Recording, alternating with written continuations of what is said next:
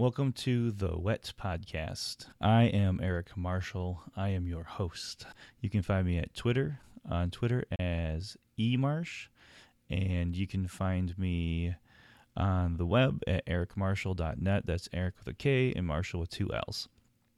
This podcast is about writing, education, and technology.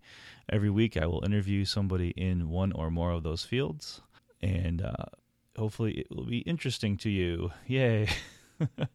uh, the reason I came up with this is because I have this blog called The Memorable Fancy at erikmarshall.net slash, blog.